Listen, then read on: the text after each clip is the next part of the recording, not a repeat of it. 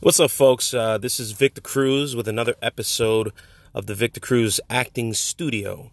Today's episode is Don't Give Up. Don't give up. A lot of times we want to give up because we feel like things are not happening for us.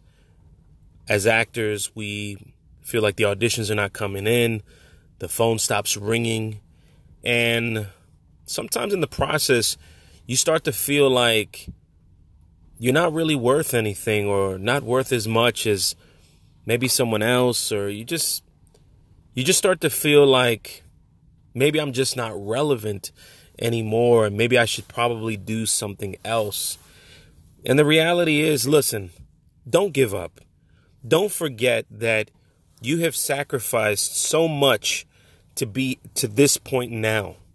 You know, sometimes we forget that we have been doing this for the past 20 years or 10 years or 5 years or 2 years, whatever the amount of time is, it doesn't matter.